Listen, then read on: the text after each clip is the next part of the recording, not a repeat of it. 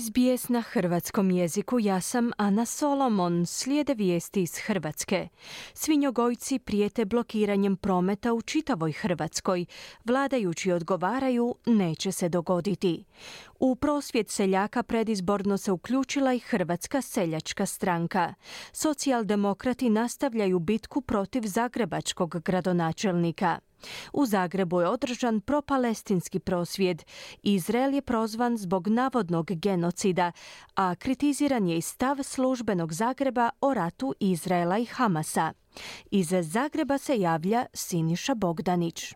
Svinjogojci nisu zadovoljni mjerama koje država poduzima u suzbijanju afričke svinjske kuge. Uglavnom traže da se prekine preventivna eutanazija svinja na zaraženim područjima, pa su jučer 5. dan u znak prosvjeda blokirali neke prometnice na području istočne Slavonije. Tomislav Pokrovac, predsjednik stožera za obranu hrvatskog sela, zakazao je vladajućima sastanak u Gradištu jučer u 18 sati, na što su od državnog tajnika u Ministarstvu poljoprivrede Mladena Pavića dobili odgovor da se s njima nitko neće sastajati, ali i da daljnjih prosvjeda neće biti. Ministarstvo poljoprivrede s nestrpljenjem čeka odluku Europske komisije o popuštanju protuepidemijskih mjera, kazao je Pavić. Potezi neće biti samo ovdje, što se tiče Gradiške i svih ovih ostalih punktova. Znači, idemo i jednostavno na ovakav način zatražiti svoju pravdu. Znači, ukoliko ne dođe, ukoliko se ne potvrdi da dolazi do ovoga sastanka kojeg bi trebao doći, znači onda ćemo ići jednostavno u blokadu cijele Hrvatske.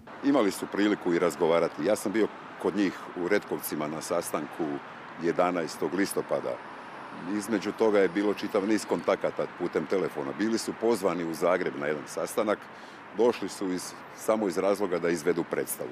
Mi očekujemo, obzirom na doista značajan pad bolesti, ovaj tjedan samo 2 slučaja, 14.12. će se glasati o Hrvatskoj i uspješnosti provođenja njenih mjera. Mi očekujemo negdje 17. ili 18.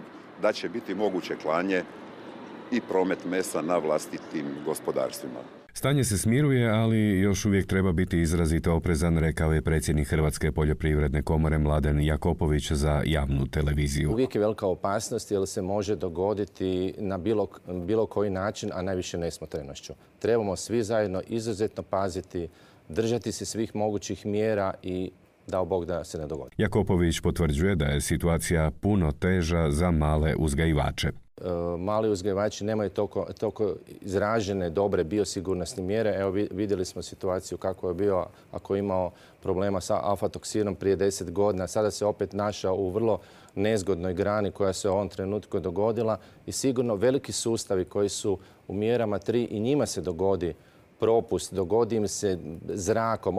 Uopće ne znamo u ovom trenutku na koji način se sve prenosi i znanost se još uvijek muči na koji način se sve prenosi, ali imaju puno više mjere, veće faktore, preslačenja na ulazu, pranje, tuširanje, sve živo. Mali to ne treba imati i normalno da su veće opasnosti. Na pitanje o prozivkama stožera za obranu hrvatskog sela da Hrvatska poljoprivredna komora ne zastupa seljake, Jakopović je rekao da među prosvjednicima sigurno ima i ljudi koji su u vrlo teškoj situaciji, te da oni prozivaju sve po redu. Dalje to tako sigurno da nije, mi iz poljoprivredne komore, svinjogojske udruge, Savez svinjogojaca stvarno danonoćno sjedi sa ministarstvom, sa vladom da bi našli sve moguće puteve, ali dalje od struke jednostavno ne možemo i ono što nam komisija naredi moramo slušati. A ovu situaciju sa prosvjedima i svinjskom kugom iskoristila je pomalo zaboravljena Hrvatska seljačka stranka, koje prosvjedi poljoprivrednika uvijek dobro dođu u predizbornoj godini. HSS poručuje da su jedina stranka koja je brinula i brinut će za hrvatsko selo, te da su njezini članovi na cestama s traktorima i bore se protiv nepravde koju im, kako tvrde, rade premijer Plenković, ministrica poljoprivrede Marija Vučković i HDZ. U priopćenju kojeg je potpisao predsjednik HSS-a Krešo Beljak ističe se da neki deklarativno podržavaju prosvjede kao osobe koje nemaju nikakve veze ni sa selom ni sa poljoprivredom. Dodao je da ne može notorni domovinsko-imovinski pokret biti na čelu tog prosvjeda. Kaže da je to imovinsko-politička opcija koja je proizašla iz HDZ-a i jedva čekaju da im se nakon izbora ponovno pridruže kao koalicijski partneri.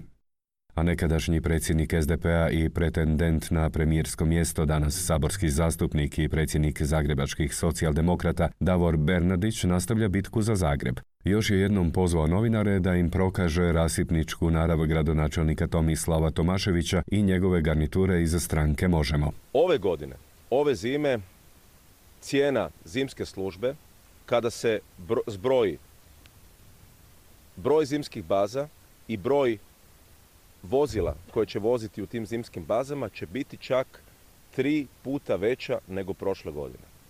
Što znači da će otprilike 3,5 milijuna eura završiti u nečijim džepovima. U čijim džepovima? E, to je pitanje za USKOK i državno odvjetništvo. U samom se natječaju proizvoljno mijenjaju uvjeti kako bi se prilagodio onima koji trebaju dobiti posao. Tako se prilagođavaju kapaciteti skladišta, nadstrešnice za posebni materijal, sol, površine za zimske baze i broj vozila na njima, te se smanjuje broj vozila za zimsku službu, rekao je Bernardić na konferenciji za novinare na odlagalištu otpada Jakuševec. Također, kaže Bernardić, u dijelovima grada gdje nema konkurencije daju se i prihvaćaju ponude veće od 50% preko procijenjene vrijednosti i odustaje se od bilo kakvog dokaza o pružanju usluge čišćenja snijega u prethodnom razdoblju. Inicijativa za slobodnu Palestinu organizirala je u subotu mirno okupljanje na Kvaternikovom trgu u Zagrebu pod parolom "Ne u naše ime, mir i sloboda Palestini". Pozvali su vladu i međunarodnu zajednicu da, citiram, zaustave daljnje krvoproliće i genocid izraelskog režima nad civilnim stanovništvom u Gazi. Vlada Hrvatske je svojim neprihvatljivim glasanjem protiv UN-ove rezolucije o prekidu vatre stavila Hrvatsku u poziciju suučesnice u genocidu, a mi im ovim prosvjedom poručujemo da taj glas nije naš glas i oni ne govore u naše ime, rekla je aktivistkinja Petra Matić, pročitavši zahtjeve u ime inicijative koja je organizirala skup uz podršku niza udruga i organizacija. Strah i užas obuzmu me pri pomisli na djecu Gaze, koja umjesto za loptom trče ulicom izbjegavajući udare bombi i metaka. Dječju nevinost zamijenili su strah, čemer i tjeskoba.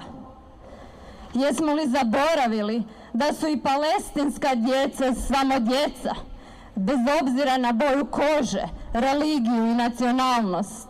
Među ostalim traže od vlade da u okviru mehanizama odlučivanja među članicama Europske unije i Ujedinjenim narodima jasno osudi zločine koje nesmetano čini izraelski režim uz, kako kažu, podršku Sjedinjenih Država.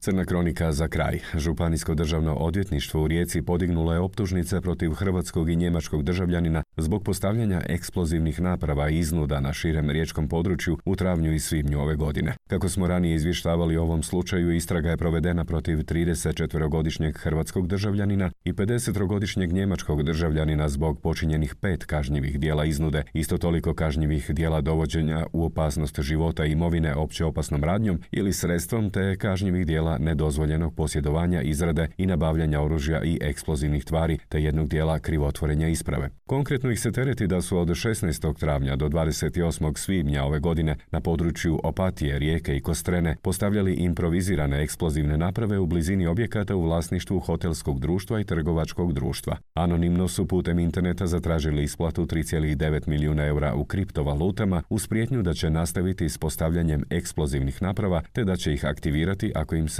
ne ispune zahtjevi.